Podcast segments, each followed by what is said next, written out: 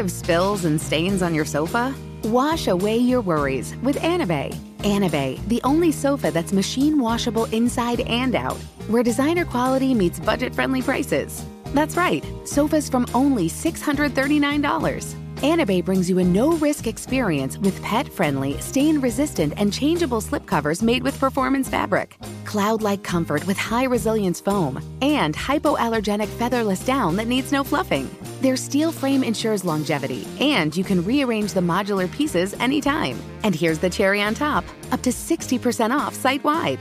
It's backed by a 30 day satisfaction guarantee, so if you're not absolutely in love, send it back for a full refund. No return shipping or restocking fees. Every penny back.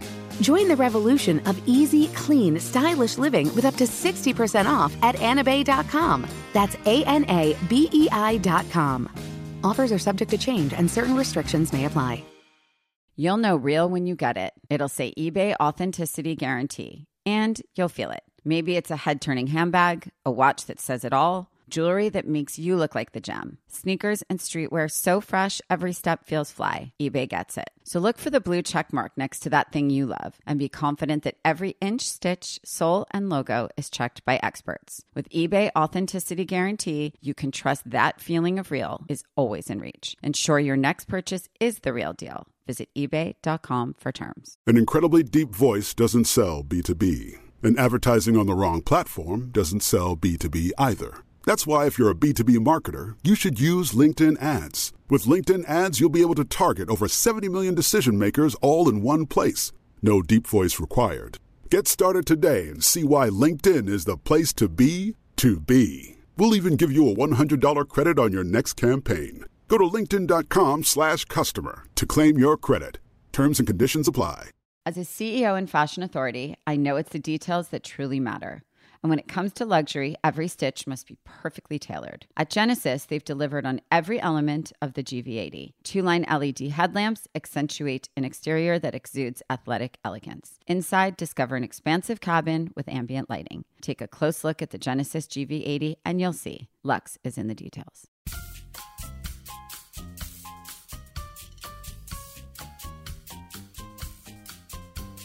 Hi, everyone. I'm Rachel Zoe, and you're listening to Climbing in Heels. This show is all about celebrating the most extraordinary superwomen who will be sharing their incredible journeys to the top, all while staying glamorous. Today, with me, I'm joined by the most incredible entrepreneur and co founder of Seed Probiotics, Ara Katz. Ara has the most amazing story from very early in her career as a film producer to building a tech startup and eventually co founding her massively successful business, Seed. From losing her mother in her teens to leaning into her interest in human biology, Ara's journey is truly, truly inspiring. You will not want to miss a minute of this one. So let's get right into it. I'm very excited to talk to you, but I do like to just touch a little bit on the beginning just because I think it's important to understand like who you were, like where you grew up and what kind of kid were you? Were you Yes. like shy and super academic, which I would imagine? So I was, you know what? I was no, I wasn't. I was like a little adult. I was like, um, but loved play. I mean, loved play and loved. Um, I built things. Interesting. I I built and made a lot of things. Okay. I- in a lot of ways, look, I've always I've considered myself an artist. Like Right. I've always been. All I did was like create and build things, and and maybe more a designer is a better way to Mhm. think about that, which is I was the kid that I was a really good athlete. So sports was a really big part of my life, Okay. Discipline. but so was building and so was academics. But Mhm. academics were never hard for me. right.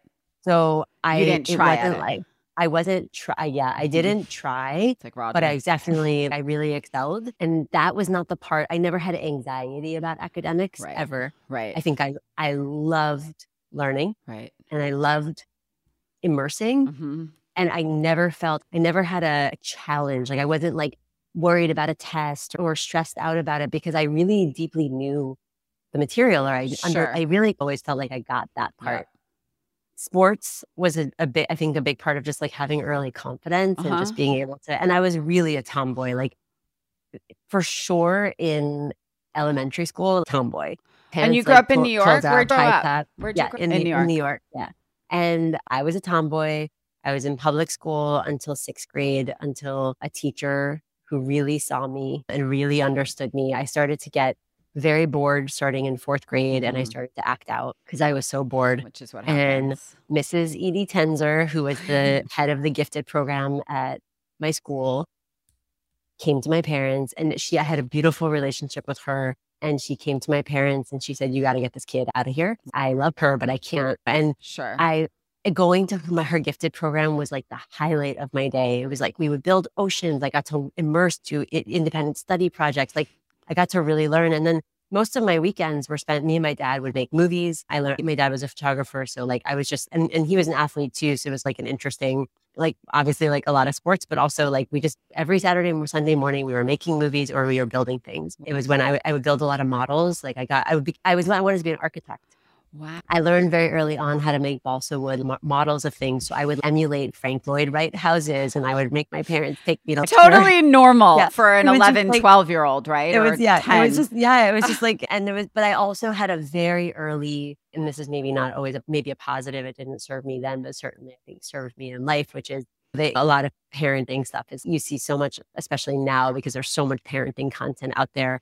I was the kid that was like super rebellious. I had a mm-hmm. lot of conviction and I pretty much didn't understand the word no. And I don't, I wasn't spoiled at all. I wasn't like Sure. a brat. It was just that You if someone said that you can't do something, I was like, I will do that Right. now.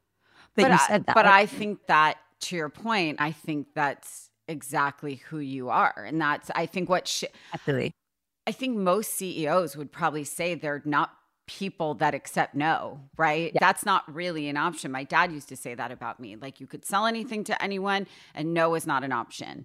That's and I never really understood what he meant until I got older and would look back and be like, whatever. Like they wanted to send me to private school. And I was like, no, I don't want to go. There's too much homework.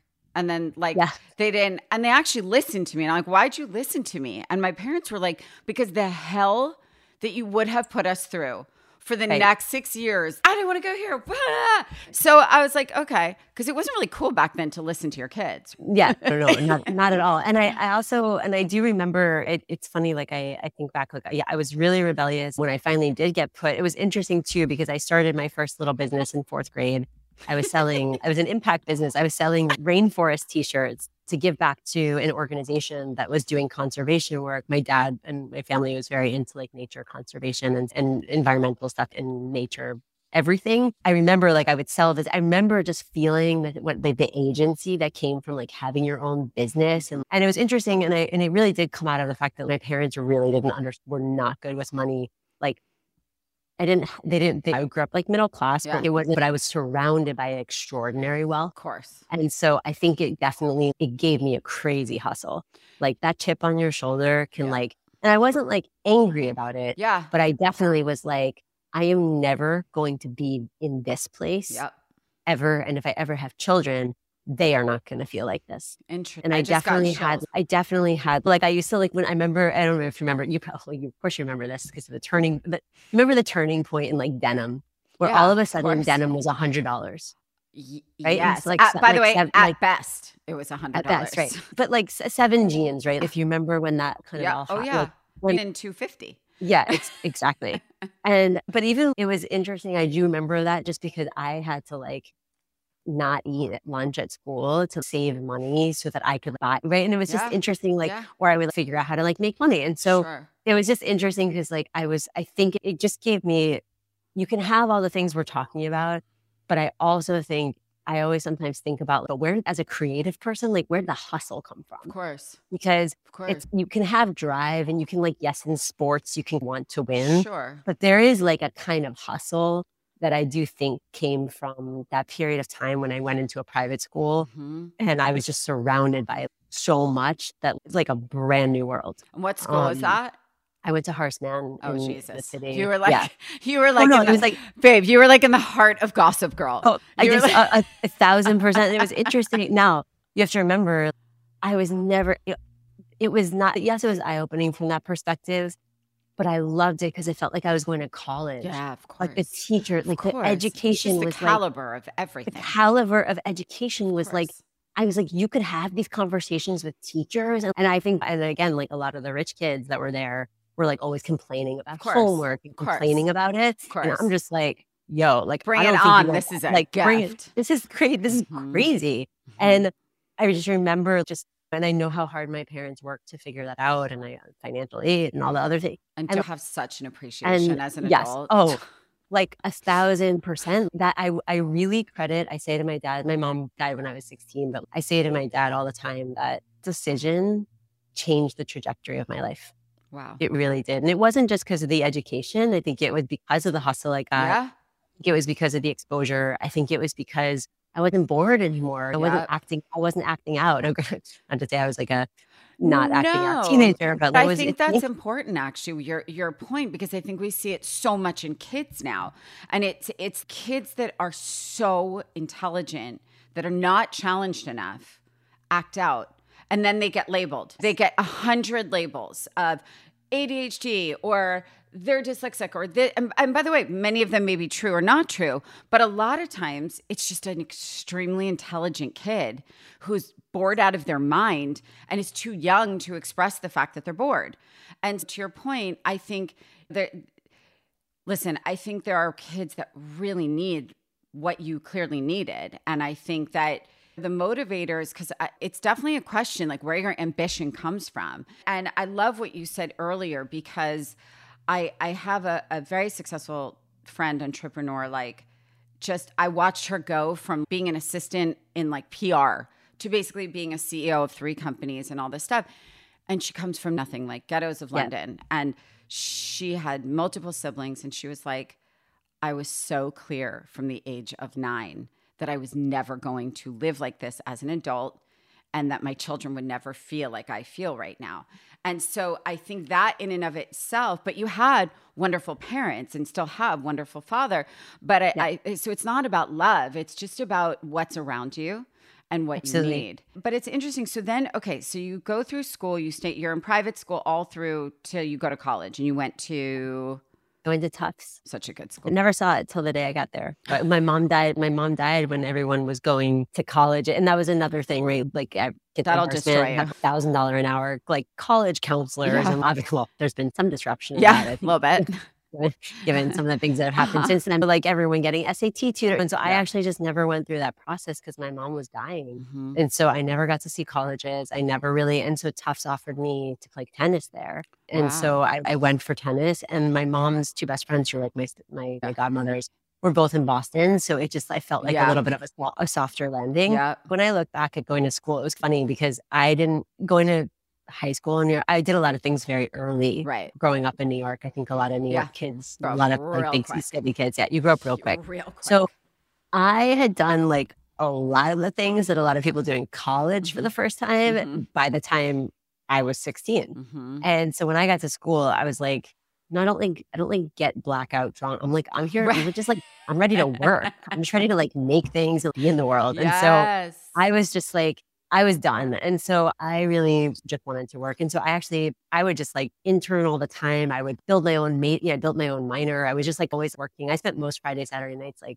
honestly in the library, like watching films and learning. Like I, I what just, about social? Did you have a lot of friends or not so much? my mom had just died. And so I did have friends and I had a lot of friends in the Greek system and I had a lot of friends outside of that system.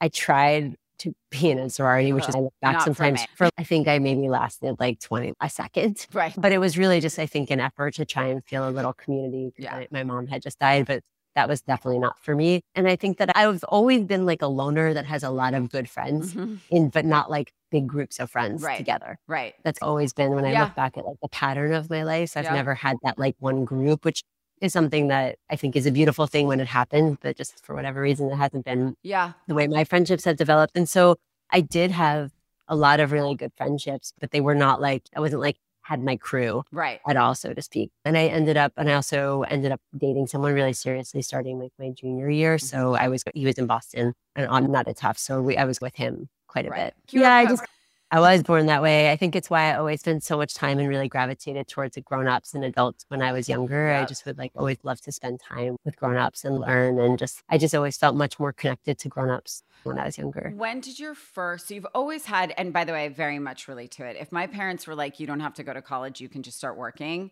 I would have 100% taken that a, a thousand percent. I was so much more interested in that. And, you know, I would argue to say that I learned more in the first six months of working, you know, than I did in school. But so then you didn't go to grad school, right? You didn't do any of that. I didn't do- go to grad school, but I was I did two fellowships and, and programs. I ended up in the during high school. I, sorry, during college, I did teach myself to code um, websites. So that was the way that I was like making Sounds money. exactly like what I was doing in Yeah. college. so I was like, I was always like into tech. I was always Yeah. into tech. Like my whole life, I've been like obsessed with technology and like design. And so I did learn, te- and also just it was how I would make money. Like Right. uh, Sure. people pay me to make their websites, Yep. and so I learned graphic design. I learned tech. I learned just like basic coding at that time. Of course, what I used to have to code, of course, now you can just go to Canva or whatever Right. website and make Right. it yourself. But used to have to code all of those things in HTML, which is like I, which is what I used to do.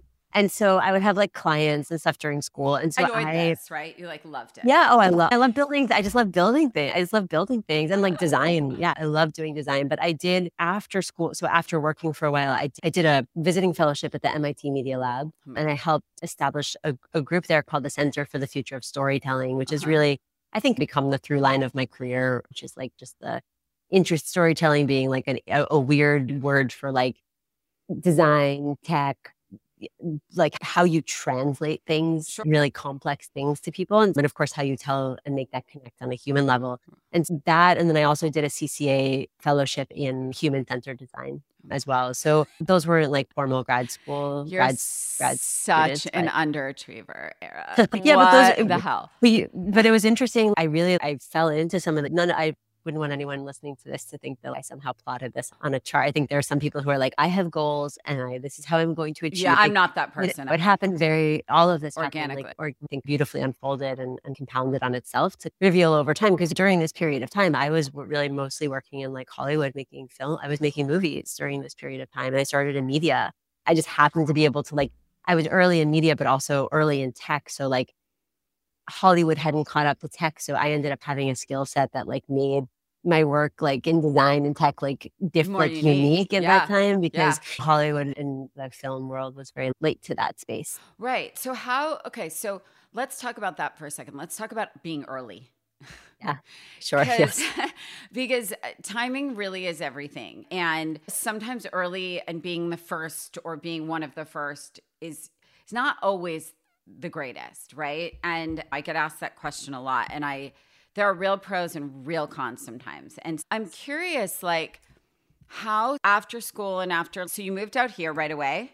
You came to California. No, I was going back and forth between New York, Boston, and LA Okay. because I, I started independent film producing Right. basically in school. Right. And I was able to start as a producer just simply because I learned that kind of the hustle. I was able to raise money from people like early. Like I, that, I was just That's like able gift, to raise by the way. No, no, That's I've, a I've gift. come, trust me, I've come to really uh, That's understand really a gift. Yes. So I was able you. to raise, I was able to raise money. And so I was able to just start as a producer. Like I didn't work for anyone. I, I did have Incredible. internships. Um, I did intern at a bunch of film companies, but I never really had a job. I just, I started producing right out of school, during school, and then just continued after school.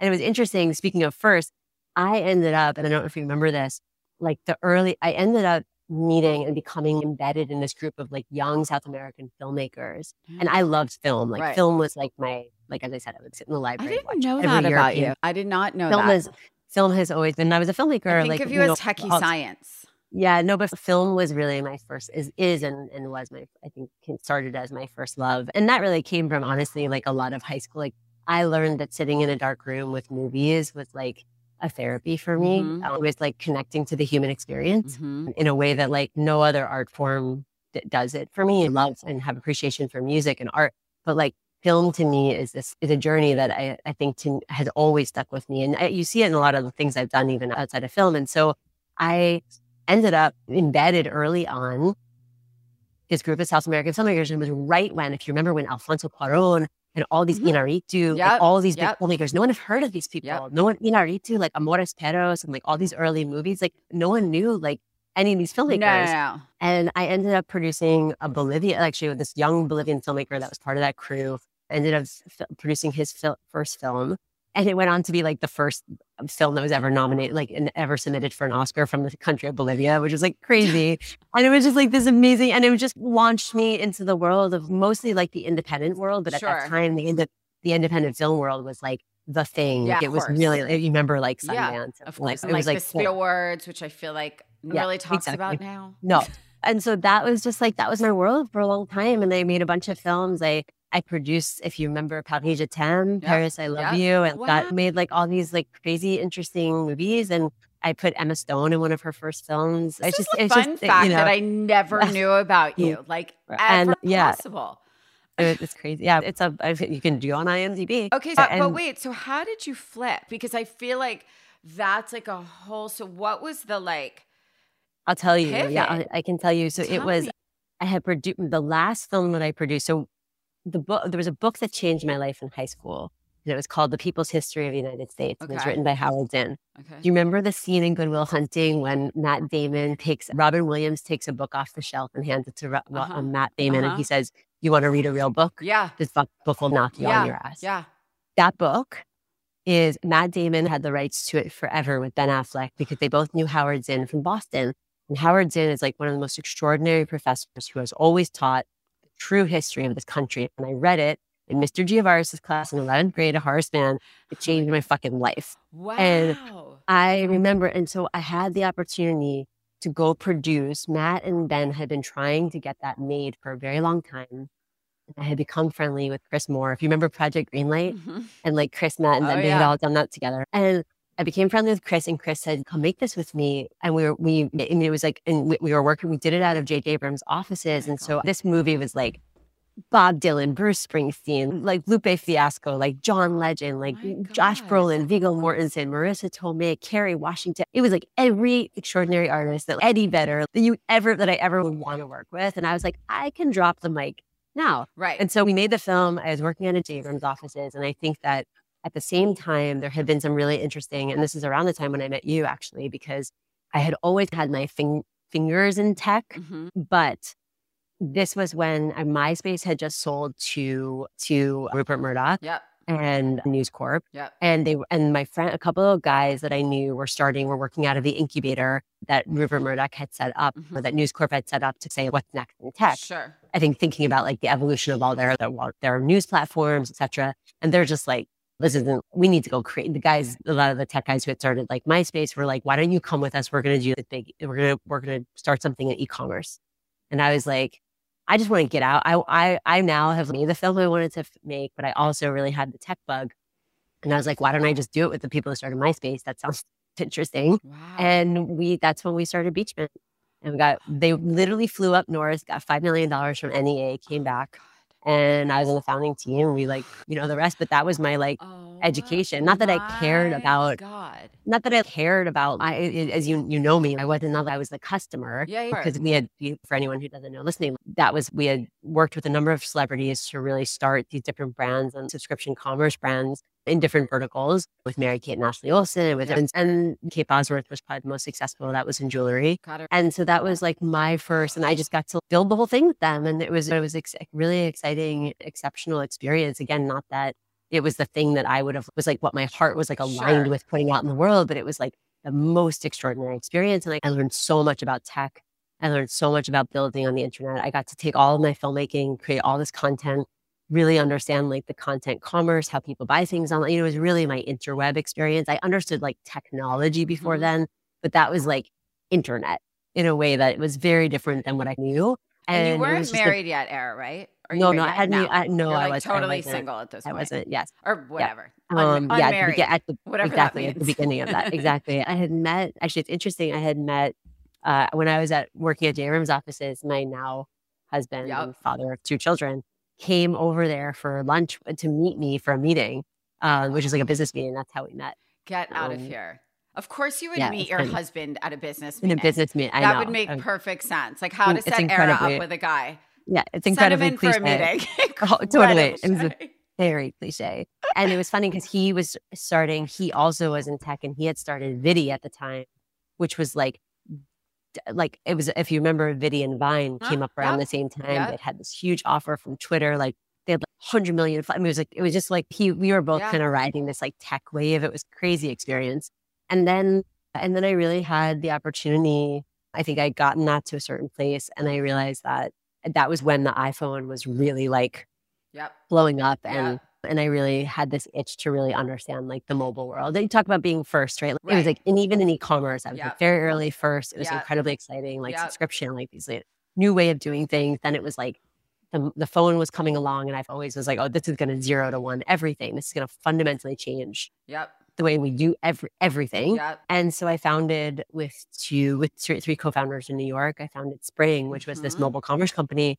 And that was my I got to launch Apple Pay with Apple. We were like we were up there on the screen with the first 15 brands on, on that the Apple keynote and it was super exciting and I got to really understand and, and learn mobile, which I think was incredibly in, in- interesting. But again, another thing where it was like selling things and doing something that I did it for the intellectual, like, oh, this is interesting. I right. want to Like understand this is phone. making this is challenging like, my brain. I, I don't care about helping people buy things online. Sure. Like it was right. like, so it felt, and I'm only saying that because I definitely did things that I felt were not necessarily from an alignment perspective. It wasn't like, oh, this is like a thing I want to put out in the world, but there was absolutely an intellectual, a deep understanding that it was like this learning. It was like this Yeah. constant, con- continual learning. Because I was going to Um, say that about you. I think there is something slightly contradictory about an obsession with tech and an obsession with film and an obsession with building. And because it's funny, everything about you, like, obviously your obsession with learning and challenging your mind. And I think this, like, amazing admiration for tech, right? So I totally get that because tech is something that has transformed all of our lives in every possible way. But you, the person that I know, it's mm-hmm. like you would be the person that would still like handwrite everything if you could, or like never carry a plastic bottle, or uh, you know everything. And not that's tech, but I guess what I'm saying is like I would see you still on an actual typewriter if there was an option, just because that mm. fits your. It's a funny, it's a really funny. little oxymoron. I know it's funny. It's that I would. It's funny. Like I would. It's. It's. I want Starlink, but live in the forest. Right. Right, it's right. an interesting right? Dichotomy. there, but at the partially why I like to understand these things. It's. I never wanted technology to happen to me.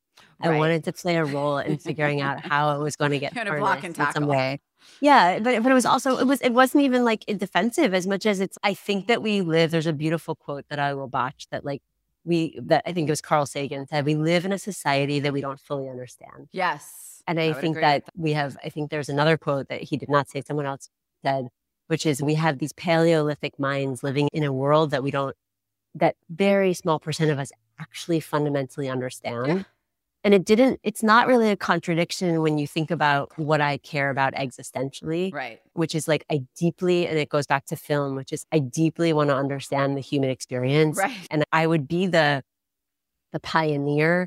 It's like when you're hiking, it's there's always someone at the front, right? Yeah. And I want to be that person at the front because I it's the pioneering that I think actually is like the most interesting to me. And whether that is launching Apple Pay or just being at the front of the Yeah. hike, Yeah. I think that's and there's an existential need for me not to be like, oh, I don't want the technology to take over me. Like it's much more of a I want to so deeply understand these things Yeah. because I actually believe that they can then ultimately make a tremendous impact in our lives they need to be humanized Yes. and they need to be like deeply understood Yeah. to be able to do that.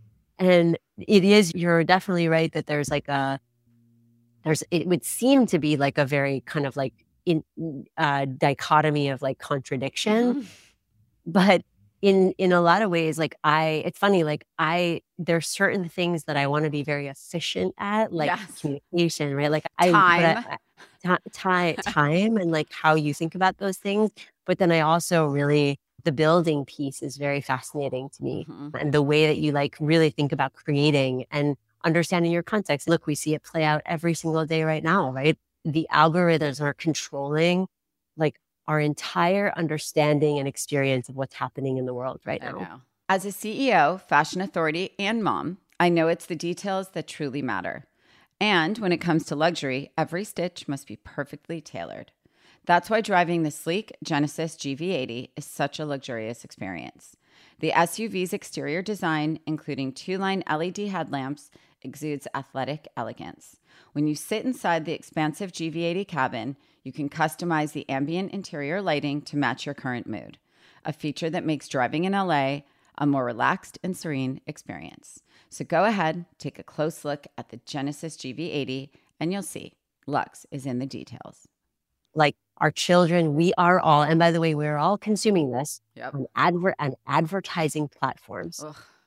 So if you really just, and our whole realities are constructed. And so uh, for me, like it is actually all very existentially the same because I feel like when you pioneer things, you can feel and, and be at the forefront of something that at least even in my own little way guides it Yeah, yeah. towards what, I- what I hope it could be. and you're not letting it take you. You're taking Yeah, it. absolutely. And and it would never just be. It's look at AI right now, Yeah, right? Like terrifying. I, you, it, it, that's what everybody says. Terrifying. right? Yes. Because that's the first response. If you don't immerse yourself in it and start to deeply understand It's less. what is scary. it, how is it, right? And then if the same thing with what we're experiencing in Yeah. world events. Yes. The people who are sitting back and taking a second to deeply understand, and then there's of course Mm-hmm. the immune response that is happening with I don't want to talk like about the immune response. Gonna get all Just- fired. No, but yeah. no, of course, but, yeah, yes, of course, everybody everybody gets all fired up, and it's really there's a there's you're right, and it's an interesting contradiction that you'd think, but it's also I the pioneering piece and and being at the front front of things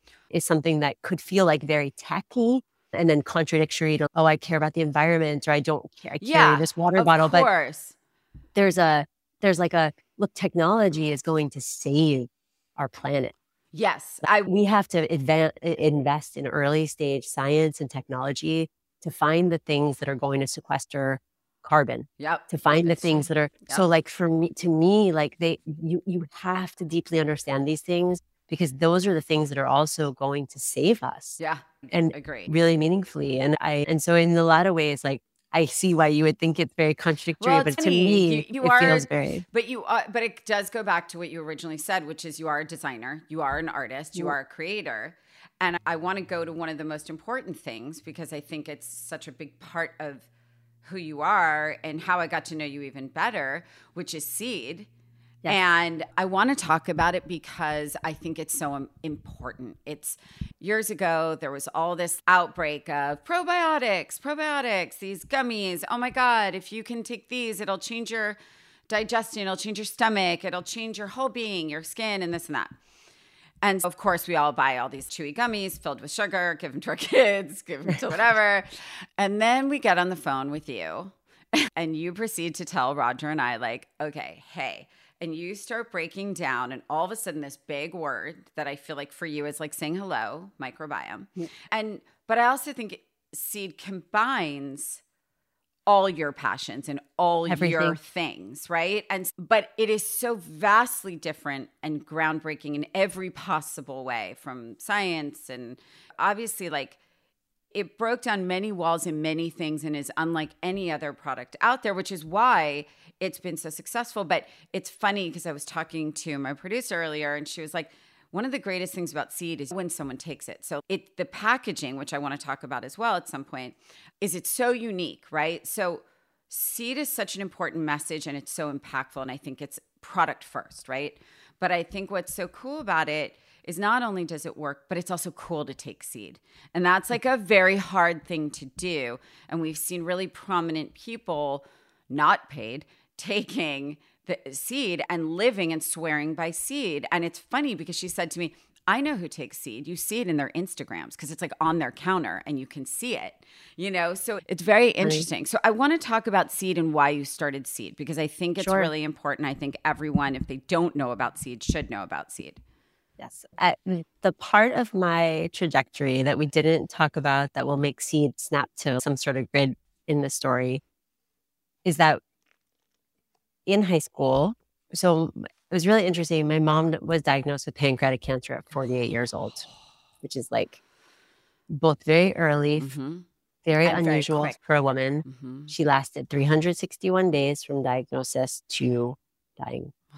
And ironically, and interestingly, she worked at Memorial Sloan Kettering, ironically, which, if anyone knows, is one of the greatest ho- cancer Yeah. hospitals and institutions in the world. But what had happened during that period of time, and I would say even maybe prior to that, a little bit, just because I was an athlete, is that I had developed like an extraordinary fascination with like human health, with like our bodies. Mhm. And I really was so fascinated. And in high school, when she was sick, I learned to read, I learned to research clinical trials, and I learned to read scientific papers. Mm-hmm. Obviously, not to the extent maybe I can do today, but it certainly was like my first window into how does science happens and then how does it make its way to humans and how do we make all these decisions you have to remember you and i come out of the generation of the cholesterol generation and fat is bad and HDL, cholesterol is bad and and the whole IH, thing, this is yeah. all like all these ideas of we also come out of the antibiotics show where Mhm. antibiotics were given Mhm. spence candy Yep. and so i just developed this i always I, it's very similar to what i was saying earlier is i just want to know Yeah. everyone like and i remember It's your very early intellectual on curiosity, honestly. like, but my doctor would say, and this is way before integrative and functional medicine was where it is today. And my uh, doctors would say things, and I'm like, I just don't believe you. right. I don't believe, and not, that, not because I was like No, upset that my yeah, mom was yeah. sick, but I was like, I don't believe that you're working sense. from a full set or full understanding of this. And it feels like you're just saying the thing you said in the last patient, or what, what five papers did you yourself read this past week to enrich your own understanding? Mhm. And I became very frustrated with the medical profession's lack of keeping up with science. Tired of spills and stains on your sofa? Wash away your worries with Anabei. Anabei, the only sofa that's machine washable inside and out, where designer quality meets budget friendly prices. That's right, sofas from only $639. Anabei brings you a no risk experience with pet friendly, stain resistant, and changeable slipcovers made with performance fabric, cloud like comfort with high resilience foam, and hypoallergenic featherless down that needs no fluffing. Their steel frame ensures longevity, and you can rearrange the modular pieces anytime. And here's the cherry on top up to 60% off site wide. It's backed by a 30 day satisfaction guarantee, so if you're not absolutely in love, send it back for a full refund. No return shipping or restocking fees. Every penny back. Join the revolution of easy, clean, stylish living with up to 60% off at anabei.com. That's A N A B E I.com. Offers are subject to change and certain restrictions may apply. As a person with a very deep voice, I'm hired all the time for advertising campaigns. But a deep voice doesn't sell B2B, and advertising on the wrong platform doesn't sell B2B either. That's why, if you're a B2B marketer, you should use LinkedIn ads. LinkedIn has the targeting capabilities to help you reach the world's largest professional audience. That's right, over 70 million decision makers all in one place. All the big wigs, then medium wigs, also small wigs who are on the path to becoming big wigs. Okay, that's enough about wigs. LinkedIn ads allows you to focus on getting your B2B message to the right people. So, does that mean you should use ads on LinkedIn instead of hiring me, the man with the deepest voice in the world? Yes. Yes, it does. Get started today and see why LinkedIn is the place to be to be. We'll even give you a $100 credit on your next campaign. Go to linkedin.com slash customer to claim your credit. That's linkedin.com slash customer. Terms and conditions apply. Are you ready to share some joy and celebrate International Women's Day? M&M's has partnered with iHeart for Women Take the Mic, treating you to the most uplifting and empowering stories of women supporting and celebrating each other.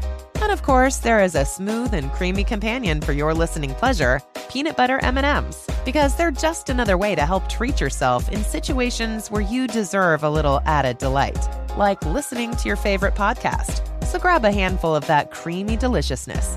Kick back and spread some positivity into the world. From smashing glass ceilings to breaking records in sports, on stages, and at the box office, women are crushing it in every way imaginable. And with peanut butter M&Ms by your side, relax and keep listening to Women Take the Mic podcasts as you dance your way through inspiring stories, share laughs, and savor the deliciousness of peanut butter M&Ms and the unstoppable force of women.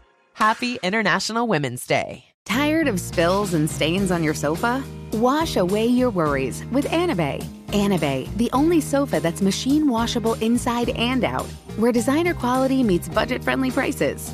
That's right, sofas from only $639. Anabei brings you a no risk experience with pet friendly, stain resistant, and changeable slipcovers made with performance fabric, cloud like comfort with high resilience foam, and hypoallergenic featherless down that needs no fluffing. Their steel frame ensures longevity, and you can rearrange the modular pieces anytime. And here's the cherry on top up to 60% off site wide. It's backed by a 30 day satisfaction guarantee, so if you're not absolutely in love, send it back for a full refund. No return shipping or restocking fees. Every penny back. Join the revolution of easy, clean, stylish living with up to 60% off at anabei.com. That's A N A B E I.com. Offers are subject to change and certain restrictions may apply. As a person with a very deep voice, I'm hired all the time for advertising campaigns. But a deep voice doesn't sell B2B, and advertising on the wrong platform doesn't sell B2B either. That's why, if you're a B2B marketer, you should use LinkedIn ads. LinkedIn has the targeting capabilities to help you reach the world's largest professional audience. That's right, over 70 million decision makers all in one place. All the big wigs, then medium wigs, also small wigs who are on the path to becoming big wigs. Okay, that's enough about wigs. LinkedIn ads allows you to focus on getting your B2B message to the right people. So, does that mean you should use ads on LinkedIn instead of hiring me, the man with the deepest voice in the world? Yes. Yes, it does. Get started today and see why LinkedIn is the place to be to be. We'll even give you a $100 credit on your next campaign. Go to linkedin.com slash customer to claim your credit. That's linkedin.com slash customer. Terms and conditions apply. Are you ready to share some joy and celebrate International Women's Day? M&M's has partnered with iHeart for Women Take the Mic, treating you to the most uplifting and empowering stories of women supporting and celebrating each other. And of course, there is a smooth and creamy companion for your listening pleasure, peanut butter M&Ms, because they're just another way to help treat yourself in situations where you deserve a little added delight, like listening to your favorite podcast. So grab a handful of that creamy deliciousness. Kick back and spread some positivity into the world. From smashing glass ceilings to breaking records in sports, on stages, and at the box office, women are crushing it in every way imaginable. And with peanut butter M&Ms by your side, relax and keep listening to Women Take the Mic podcasts as you dance your way through inspiring stories, share laughs, and savor the deliciousness of peanut butter M&Ms and the unstoppable force of women. Happy International Women's Day. in some capacity. I became very frustrated with how people who need science, i- i.e., clinical trials and clinical research at that time, you have to remember, of course, it's much better and more sophisticated now, found their way to even good science and find their way to clinical trials because it was very not centralized on the internet the way it is today. Mhm. And I also just started realizing like how many decisions we make every day for our health that are informed by stupidity. Yeah. No, it's true. And then when all of the fat and cholesterol, like all that stuff, and I would watch how like lobbying organ, like lobbying groups would just basically like control the way the American public understood something like sugar or Yeah. like smoking or yeah. this. I and you know you have to remember I was a very, as I said, I was a very subversive, very combative, very rebellious kid and teenager, Mhm. and I was just like, I just don't buy any of this. Mhm. And that became like, I somehow became over many years the person that would never, not dispense medical advice by any stretch, but people would just start asking me things because I was good at researching them. Sure. That was it. Right. What do you think of this? And, and I remember in college, people would ask me, this supplementation wasn't what it is today, right? Right. People would ask me about this, or, and I would just do a lot of research because it was fascinating to me. And so my like side hustle, like just in my, was always like just wanting to understand this stuff. And then my, when then my, I got a, a taste of much closer glimpse into biotech and pharma with my ex-boyfriend because he worked at a number of pharma companies. And I started to really understand the way that drugs were developed. Mhm. And I got very close with a number of the like truly extraordinary scientists that he was working with at that time. It was like in my, multiple myeloma research Yeah. And I started to understand how clinical trials worked. And I think just over, I think for a long time, and, and one really important point when my mom was sick, even though she, of course, came out of a very Western medical system because she was working at Memorial Sloan Kettering, when you're dying, you will literally try anything. Yeah. I have a friend There- that's dying. There were people coming in with, I had Reiki healers coming through our Mhm. house. We had like crazy like bovine supplements Anything. coming from like Belgium. Anything. Like Mhm. my, we had people like my mom's friend like flew to Paris to go get some crazy thing that she Yeah. was going to try. Like you you will nothing try no matter, no what- no matter what you believe, you will literally try anything. It's true. And so I got a much closer than up at that time, also up glimpse into the more integrative and functional. what At that time, people would call it woo woo or Eastern world Sure. because of course she was trying everything. And so I started to also look at the disparity between the East and the West. Mhm. Started to try and understand and recon- reconcile why they were at such odds with each other too. And so then it was very interesting. I cut forward to being working at Spring, Mhm. having a very fast growing mobile app, Mhm. being very sexy, funded by LVMH, and like all the Yep. sexy, Yep. sexy. I say Yep. sexy. No, no, I know what you knowing mean. I have air quotes for all the people listening. Sexy things that one would, but also in being a woman in tech, some of those things like were meaningful, right? Like I got to, I was become, you become a role model for a lot of, it's Yep. hard, uh, certainly now easier, but like at that time it was also Yep. still a little bit challenging. And I had a miscarriage and it really was like, uh, which by the way, I'm one of the rare people that kind of think those are one of the more beautiful biological things that can happen. Of course, it's very sad if you have a want a child, of course, but the idea that our own biology knows that, Isn't and- going and that this isn't that it isn't viable is an extraordinary gift Yes. that and, and, and a wisdom that our Yes. biology offers us. Mhm. And so it wasn't that, yes, I was, of course, sad, but I also felt that it was like there was something that triggered for me that that life, that that life wasn't viable, Mhm. but like the life I was living wasn't viable. Mhm. There was something that felt out of alignment, didn't feel right. I was killing myself for a mobile app. Right. I was like, right. like, what am I? I'm so much Right. smarter than what am I doing? Like I, I need to go this back. doesn't mean anything to me. Yes, this doesn't mean it mean no, the people I worked with mean that meant things to me.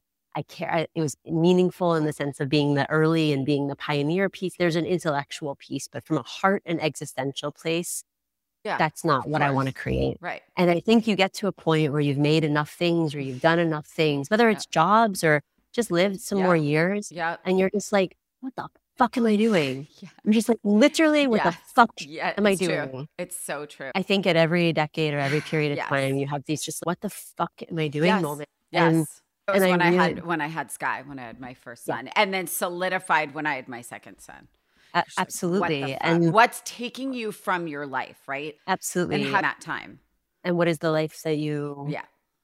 Want to cultivate? All the things. And I think I think especially women because you there's a lot of it, it- there's a lot of and, and particularly in the worlds I was in, your identity also and you your identity is your your brand is Yeah. literally your name, right? Like your identity Mhm. is really tied up in some of this stuff. And it wasn't because I was like some egomaniac. It's just that your identity becomes like, if I'm not doing this, then like really, who am I and Yeah. what am I? What does Yeah. that mean?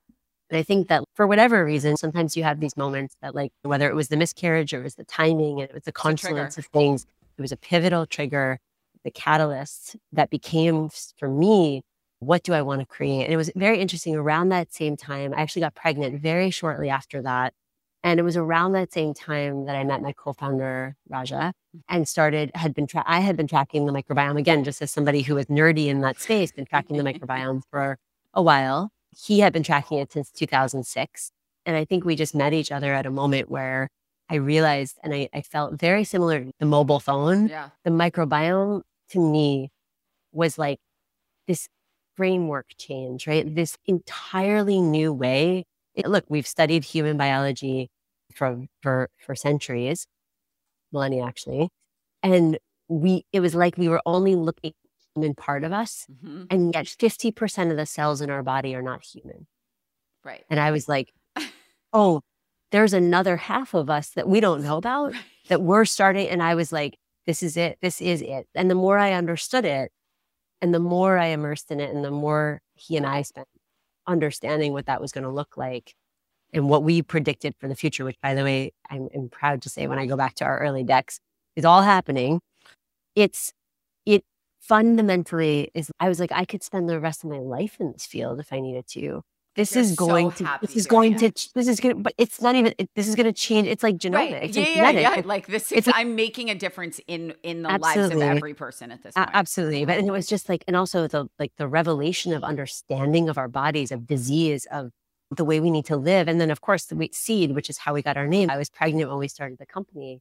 And seeding mm-hmm. is the process by which you first receive your foundational microbes that basically become the blueprint for your GI and immune system. And of course, set in in in place that you're partially your health trajectory mm-hmm. of what your life is going to be from a health perspective. And the idea that, and we started off really focused on the early window of life where you can make a huge impact. That work will hit in the next couple of years. Mm-hmm. It's been a, a, long kind of R and D process. Um, became to me, I was like, whoa, I could create a, a, company, take all of my tech brain and put in a platform, create like the biotech piece of this, which is the part of our company that most people know our green jar. And then below that, below the water, the ice, everyone sees the iceberg. They're like, oh, cool Instagram, great green jar, right. awesome product. yes. Below the water is like a biotech company that totally. like develops drugs has one of the best bioinformatics teams in the world, works, has one of the most robust scientific microbiome boards in the world, works on all kinds of crazy future stuff. And of course is probably the part that I'm the most proud of. Yeah. But above the, above the water and the, in the part that you talked about and what fits on social media mm-hmm. and people know Branding, us for. Which is so um, important by the yeah, way. Yeah, absolutely. That has, that's been like my most beautiful, like storytelling exercise of my life, right? The opportunity to bring together the things I deeply care about but obviously to do it all from the place of I get to impact people's lives every day. Like I get to impact yes. people's health. Like that is like truly the most extraordinary and exciting. I think part of it, which is like it's no longer about converting someone to like a purchase, right? Yeah. It's it's like I get to look at every day, like just today, like I could pull up our Slack channel, five more people being like, this changed my life. And I think that the the ability to combine, of course, I couldn't have done it without my co-founder who oversees like all of the R&D and science programs that we do. It, that and when I think about that I was able to call that in and we as you said timing is everything and we met at a moment where the field was just taking the velocity of this field was yep. taking off and then the opportunity to take what I really am proud of is like a really new approach and taking all of my tech brain and the design and, and all of these things that just come together through the lens of this new world of the microbiome. It's I do pinch myself every day because I truly get to create the future. It's and that's like a beautiful thing. Like whenever Roger and I get to talk to you, where I was like, I can't wait to talk to Era to figure out how her world domination is gonna What's next? What is she changing in my oh, life? What is she yes. changing in the world? And I can't change anything for Roger next, but I can tell you that it's going to change a lot of women's lives next. I am so excited. And uh, it's funny because I, I can't tell you how many times I've been in a room where people are like, Oh my God, you guys, I was feeling so not well. And I started taking this thing called seed. Have you heard of it? And I literally just feel like I love it because I think what starts, I think part of being an entrepreneur is starting with an idea, finding enough people that believe you, right. and then watching it grow like a seed, right? Yes. And so I just watching this grow from the beginning and obviously having known you from different parts of life and work, but it's just to me, it's the most unique to you and so on brand for Erica. Which, by the way, anyone who called you Ara, that is not right. It is Era. And so I Thank had to you. completely retrain myself, by the way. Thank yeah. you for saying that. It's yeah. I will I hope you do, but you do appreciate that like it's funny. You probably had this too where people give you compliments or they say those things, but I believe you, but I don't believe you. I believe you, but it's that's like, cute. Like I think yeah, that's uh, you're doing like, great, honey. But I'm like, do people really say that? Because you you always yes, want it's as do. you said at the beginning, the top is not. I don't even see the top of the mountain, well, and so it's funny. It's a funny feeling. You don't see the top, and I don't think anyone. I really don't think I have very few people in my life that perceive themselves as being at the top because I think most people that are at the top want to go to a higher top, right? But I think that's the beauty. Like I always say, my anxiety is my superpower, right? Because the, the minute I get complacent, oh, I'm here, I'm good. No, no, no, no. What's totally. next? we got to do more. Like we got to do more and we got to do better. But at the same time, I think that the way I look at your path is every single bit of your from a very young age, whether it's sports, your education, public school to private school, all the things. The thing that I think is really important to note is that every part of that has been a brick in the house that you're living in now. Absolutely. And and I would like to know certainly before we go, I'd really love to know like what has been really for you one of the greatest challenges that you've had? Like, what sort of keeps you awake at night? Because you are a high strung person. You're a very bohemian, Zen person, but you're also high strung and like this driven force that, like, really is not stoppable. So I feel like, what are the things that. Y- what has been the greatest challenge? You and I have talked about too many men in the room. And then when there was women in the room, those women pretended to want to support you, but actually didn't because I know I've experienced that. Yes. But so, what has been your greatest challenge, if there's one, or it could be two, or it could be none? But I'm curious. It's a few things. I mm-hmm. think one of them is that there are so many things that I want to do with Seed because I see so many opportunities for Yeah. impact, Yeah, and you can't do them all. you can. You can, but like one at a time. yes. Because that's, I think, as an entrepreneur, that's the sort of thing that I think we trip over the most. It's like too many things at once because your brain Yes. is about to explode. and I think I have to get comfortable with what happens when you're larger and Yeah. you're maybe making a bigger impact, Yeah. but it doesn't. I am a Raja, Raja and myself are both like what we would call individual. We'll be calling the the company world individual contributors, which is a is a way of saying, which, which is a way of saying that we would be horrible to be managed, Yeah. but that doesn't. But we love to do things ourselves. Yes. And this is a typical pain, Yes. I think, that a lot of founders see when Yeah. you scale. Yeah. One of the biggest, But I, I, think. think that it's there's certain things that you have to let go of so that you can actually make a greater impact. Yep. I think that's certainly one one thing that I lose sleep over because there's so many things that I believe we could be doing Mhm.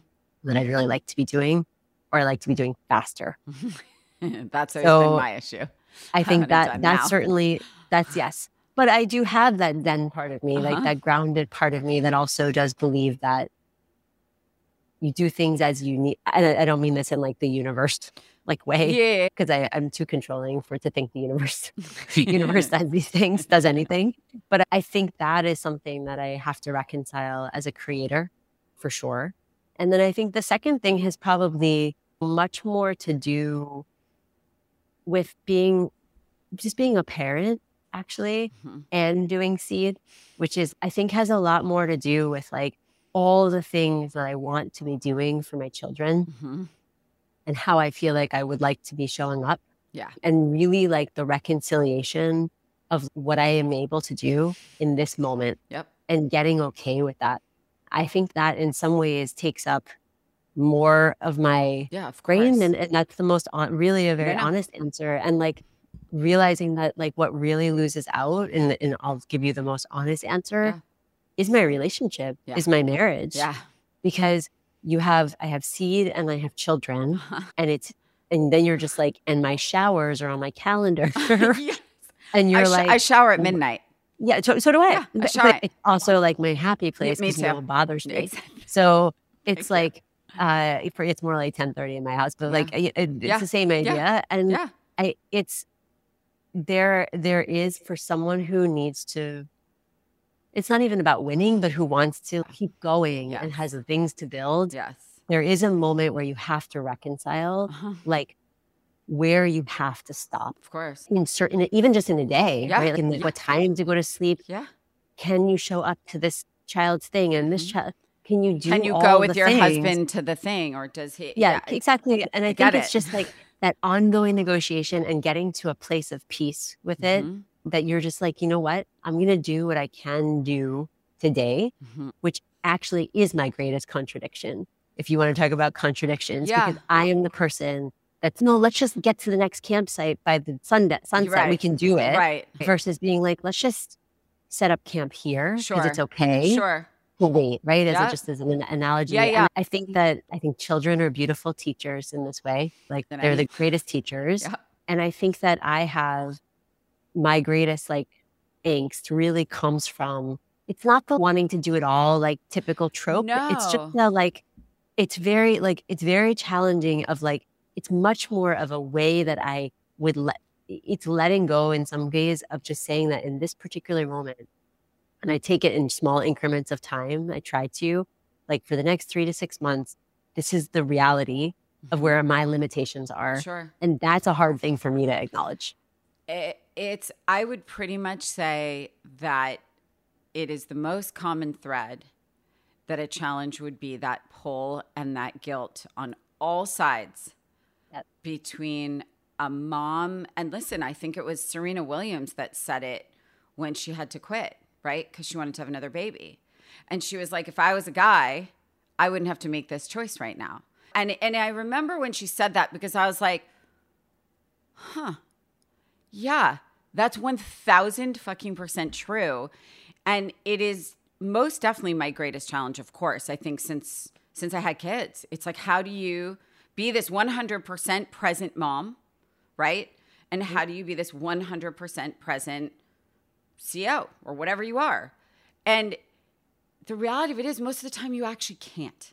And it, it's so you're going to feel the pull on either side. And I Yes. think and but it's to your point, it's how do you reconcile that? And I do think that the husband for sure gets what does Roger always say?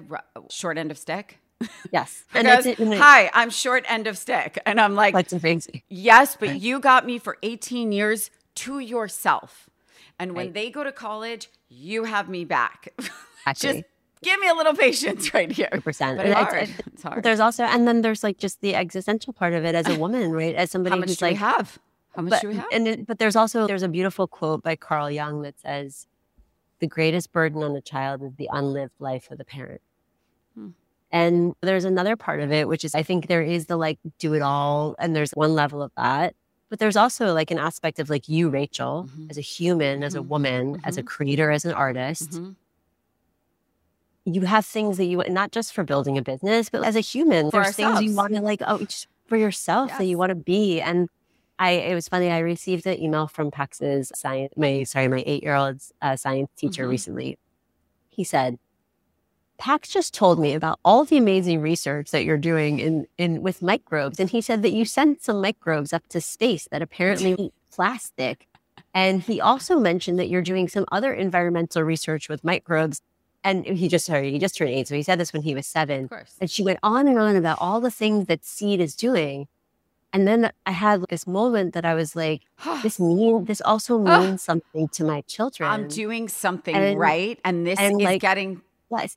And he understands like what I do and care. and cared and felt proud of it. And she also said, he's so proud of you. And it was just like, and so I, I, I do have moments like that where I'm also just really reminded that the doing of what I'm doing also feels impactful, Mhm. even if it takes away time of certain other things that are really meaningful. And there, you, what I also know is, and you probably know this as in your, you can't, you just, you can't make everybody happy all the No, time. you can't. And it's the hardest lesson to learn, I think, for women. It is. I, I really do. And I think we don't ever stop learning it. And I don't know that there's a point we just throw our hands in the air and be like, I'm sorry, fuck off for now because this is all I can do right now. You just go, this is all I can do right now. I'm sorry.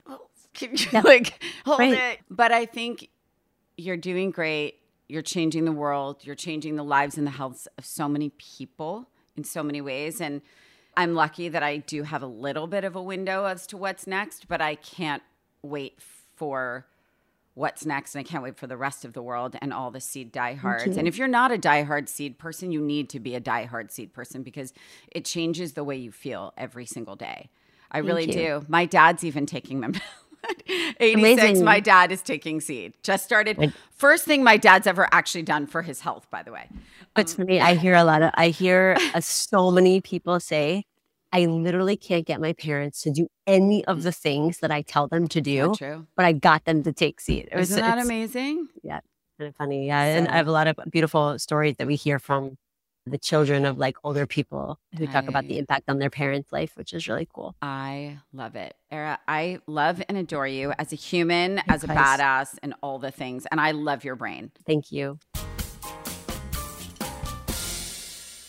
It's that time in the show when I answer two listener questions. So let's see what we have today. Okay, what TV shows are you watching currently? And do you like The Crown?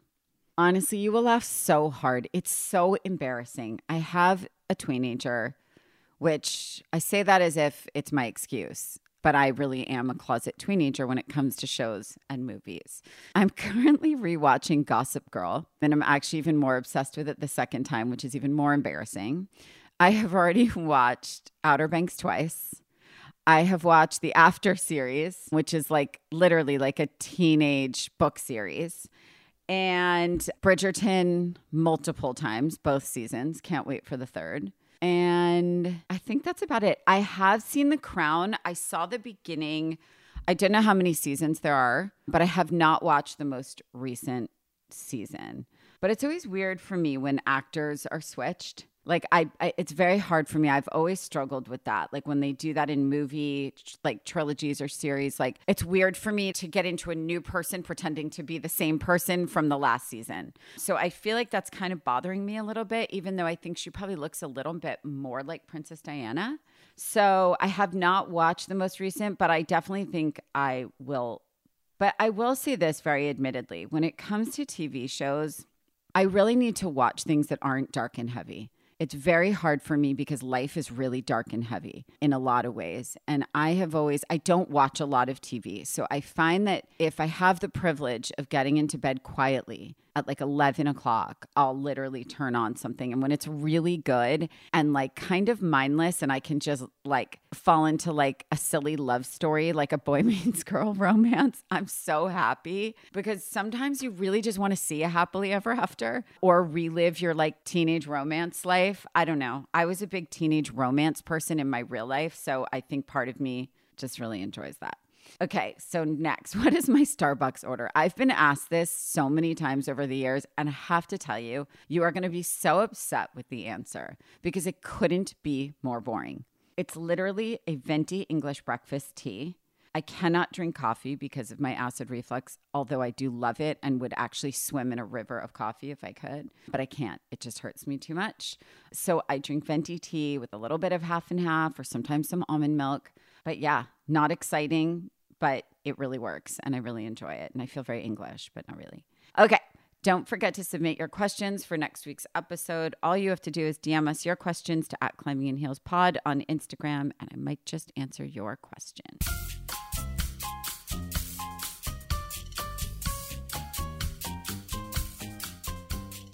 Thank you so much to Ara for coming on the pod. Her story, honestly, I thought I knew a lot about her, and I actually knew nothing about her.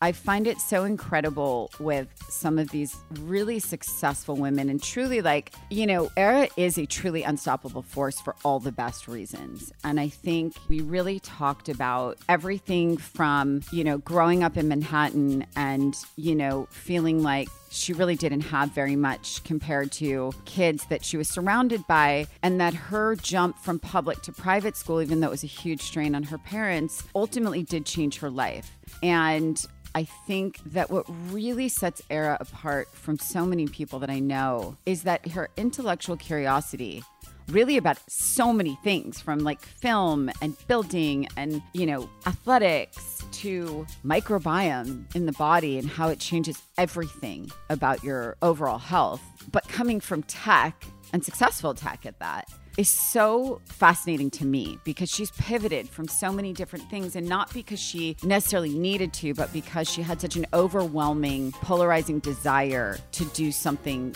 that felt fulfilling from a human perspective and just sort of needed to really fill her cup more in terms of like what her overall mission in life was. And I think as someone who is most definitely a workaholic and a mother of two boys and has a husband, you know, I think she very honestly talks about the struggle being very, very real. And I think not that many people talk openly about that because it is real and it is real. And someone is going to get hurt and someone is going to feel left out because I think as one woman, you cannot be all things to all people. And that means your kids, that means your husband, that means your job. That means as a school mom, that means as a CEO, that means your team. And, you know, in Ara's case, certainly with investors and a board, and it's a lot to carry. It's a lot to carry. And I think it's very important to highlight those things because I think it's important to know that not everyone's picture is perfect and the struggles are real and everyone has them. It's just everyone's look different. So if it looks easy, I can tell you it's not. and I loved talking to Ara. I learned so much today. She is I don't know. She's mind boggling and mind blowing and so impressive. And I just admire her so, so, so much. If you want more Climbing in Heels content, follow me on at Rachel Zoe and at Climbing in Heels Pod on Instagram for more updates on upcoming guests, episodes, and all things Curateur. I will see you all next week. Mwah.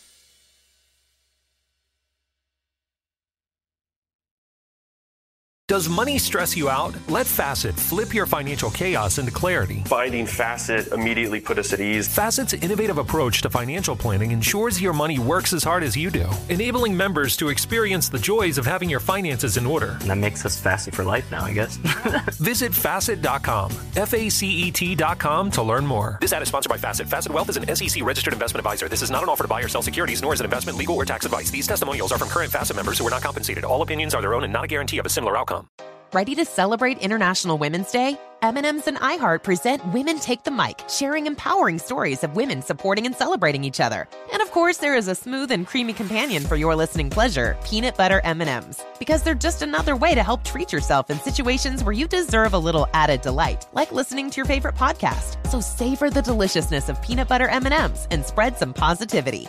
From breaking glass ceilings to dominating in sports and entertainment, women truly are unstoppable. Hey, it's Bobby Bones. Are you looking to build this year? If so, there is no better time than right now to start planning and to get your spot on the construction schedule. If you need a garage, a stall barn, a storage for vehicles, RV, boat, collectibles, or even a, a shop for your farm, hobbies, or car restoration projects, visit mortonbuildings.com and start your construction process. With superior materials, craftsmanship, best in class warranty, Morton buildings are made to last for generations. At Morton, the difference is in the details. From their cutting edge innovations to their craftsmen in the field, they are dedicated to surpassing expectations. Their legacy of excellence spans more than 120 years, and Morton Buildings is 100% employee owned with more than a quarter million satisfied customers. That means they're the industry leader you can trust. When you choose Morton, you'll experience quality at every step of the building process, starting before the walls even go up. Visit mortonbuildings.com to get started today.